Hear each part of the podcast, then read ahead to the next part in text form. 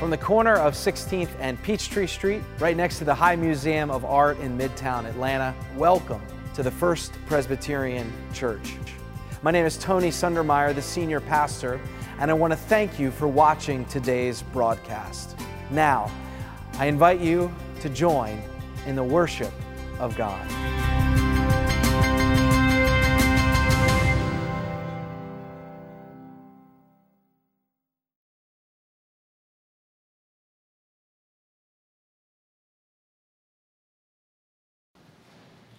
Our first lesson comes from the prophet Jeremiah. Jeremiah chapter 2, verses 4 through 13. Let us listen now for God's word to us at this time. Hear the word of the Lord, O house of Jacob, and all the families of the house of Israel. Thus says the Lord what wrong did your ancestors find in me? That they went far from me and went after worthless things and became worthless themselves. They did not say, Where is the Lord? Who brought us up from the land of Egypt, who led us in the wilderness and a land of deserts and pits, in a land of drought and deep darkness? In a land that no one passes through, where no one lives? I brought you into a plentiful land to eat its fruits and its good things. But when you entered, you defiled my land and made my heritage an abomination. The priests did not say, Where is the Lord? Those who handle the law did not know me. The rulers transgressed against me. The prophets prophesied by Baal and went after things that do not profit. Therefore, once more I accuse you, says the Lord, and I accuse your children's children. Cross to the coast of Cyprus and look. Send to Kedar and examine with care See if there has ever been such a thing. Has a nation changed its gods, even though they are no gods? But my people have changed their glory for something that does not profit. Be appalled, O heavens, at this. Be shocked, be utterly desolate, says the Lord. For my people have committed two evils. They have forsaken me, the fountain of living water, and dug out cisterns for themselves, cracked cisterns that cannot hold water. This is the word of the Lord.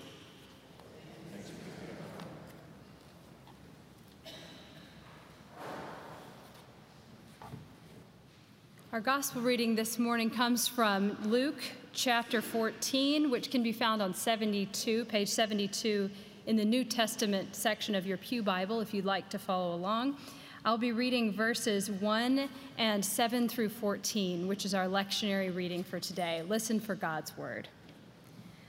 On one occasion, when Jesus was going to the house of a leader of the Pharisees to eat a meal on the Sabbath, they were watching him closely. When he noticed how the guests chose the places of honor, he told them a parable. When you are invited by someone to a wedding banquet, do not sit down at the place of honor in case someone more distinguished than you has been invited by your host, and the host who invited both of you may come and say to you, Give this person your place. And then in disgrace, you would start to take the lowest place. But when you are invited, go and sit down at the lowest place, so that when your host comes, he may say to you, Friend, move up higher. Then you will be honored in the presence of all who sit at the table with you. For all who exalt themselves will be humbled, and those who humble themselves will be exalted.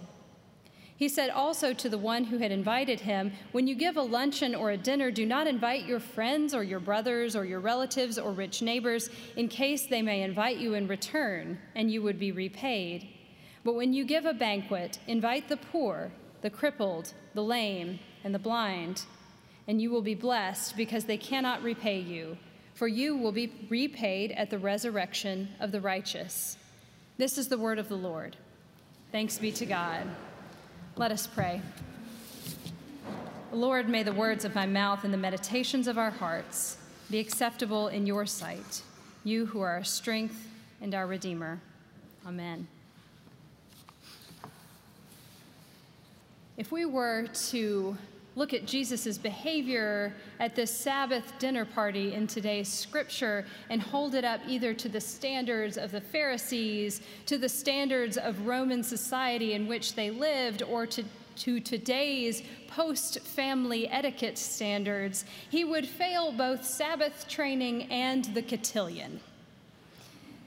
In Roman culture at this time, a dinner party was not merely a social event during which people shared a meal. Invitations among this group of Pharisees were likely exclusive to begin with, and then even more layers of hierarchy were stacked on top once the guests arrived. Tables were arranged concentrically, with the host in the center, the most honored guests around him, the next honored guests in the next circle, and so on. The host was literally the center of attention with everyone else surrounding. Without the literal height of a theater, this put people in kind of seating levels from the equivalent of a box seat to the orchestra level to the mezzanine and all the way up to the nosebleed section of the fourth balcony.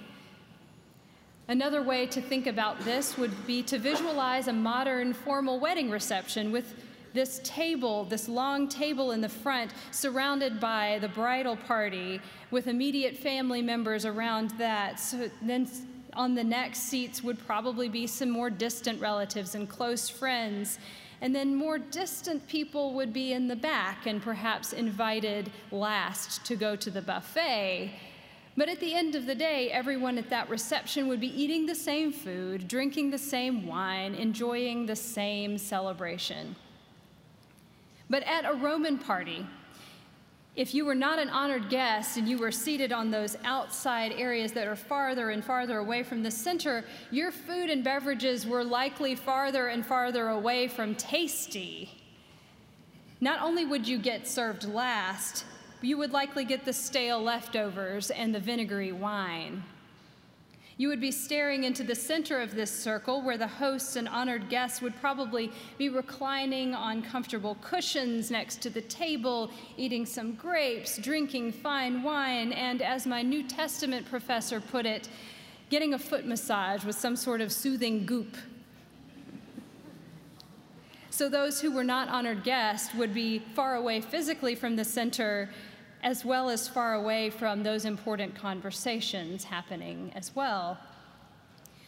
I don't think the authorities on Pharisee etiquette were anywhere near pleased with Jesus' behavior at this particular party in Luke that we encounter today. The Pharisees were, after all, trying to be the etiquette experts for the law passed down from Moses at this time. A small but eventually powerful sect among people of the Jewish faith, the Pharisees sought to bring clarity and detailed understanding to the laws set forth in the Torah. After all, those laws were vague. Some of the Ten Commandments, like the third one, to remember the Sabbath and keep it holy, are rather general commandments.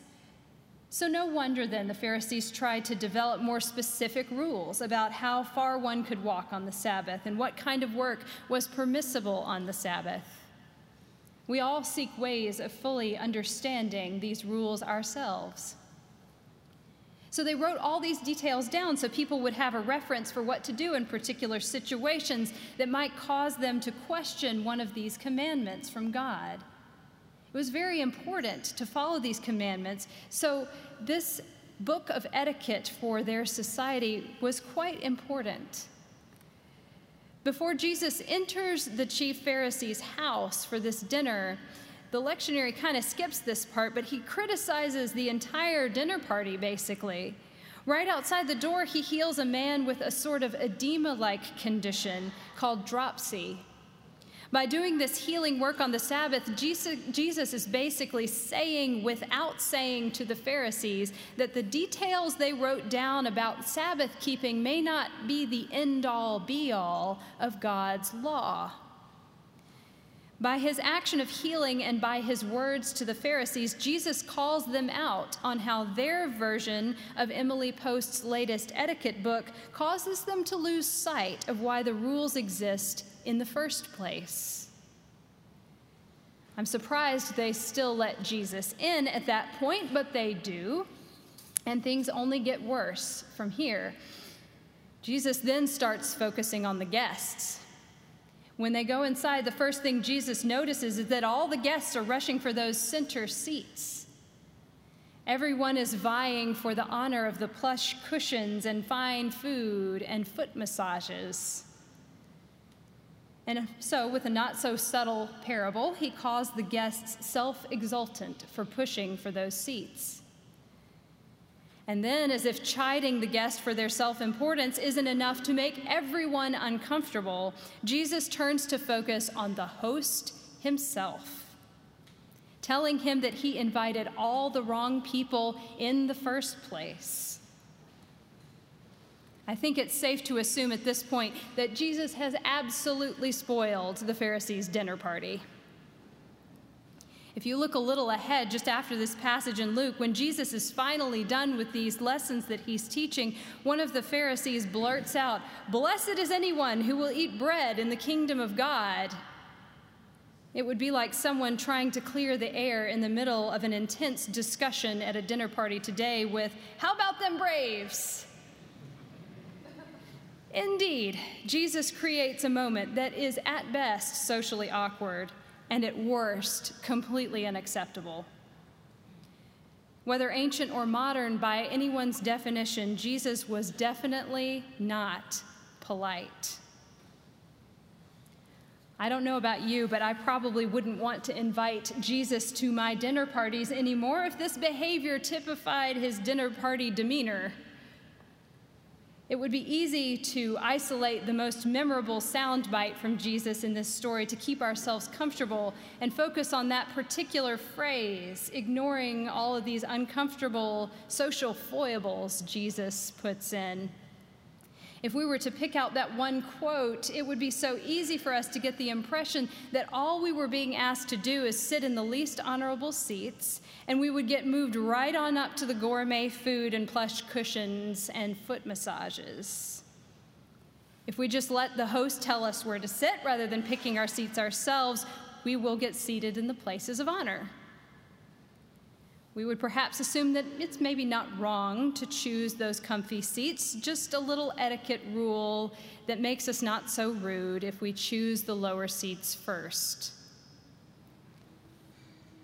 But you and I know that when we reduce Jesus' words to sound bites to make the dinner party feel a little bit more comfortable, we miss out on the full breadth and depth of the gospel.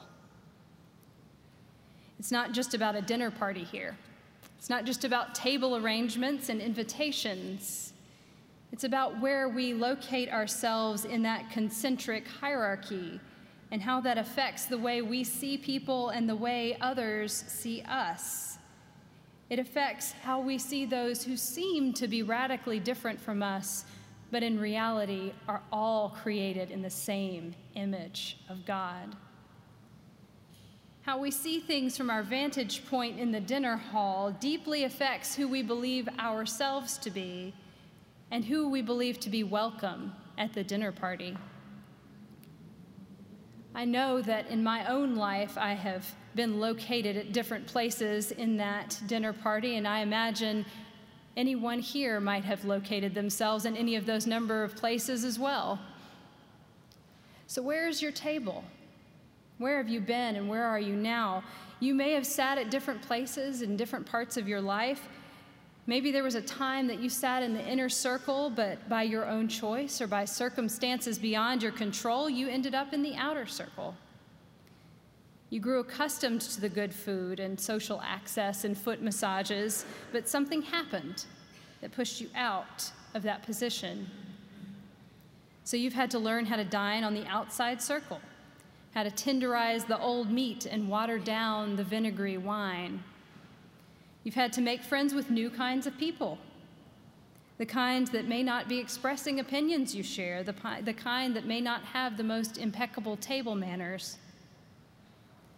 Or maybe you've moved out of the outer circle into the inner circle. Maybe you remember a time that you were out there, but now you're comfortably in the center and you've had to learn a new set of table manners, but it's also a lot more comfortable. You've moved away from the sparse tables into an impeccably decorated space with soft cushions and polite company. Maybe you remember what it's like at those outside tables, and maybe that causes you to invite those outside people in closer. Or maybe you forgot what that's like. Or maybe you're eating somewhere in the middle. You're comfortable where you are, but you don't have someone massaging your feet either.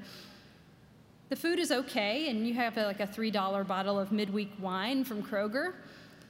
The people sitting around you don't necessarily say rude things or talk with their mouth open, but they probably use the wrong fork and make some noise when somebody says something that affects them personally. You don't really have a desire to be in that inner circle, but you'd rather not fall to the outer ring either. And if people come join you at your table, you're likely to welcome them, unless they're really out there. But there's no need to reach out deliberately. Or maybe you have never known anything but the outermost circle. You're probably too far away to hear the conversations happening in the middle. You may not have access to the connections in the middle. Here it's more like a theater for you, watching the people in the center, seeing how comfortable they are, maybe wanting to eat some of their fancy food and get a foot massage, and thinking about how much easier your life would be if you were at that middle table. Or maybe you have only known that innermost table, either as a host or an honored guest. You see the outer circles and know that that's not a place where you want to be.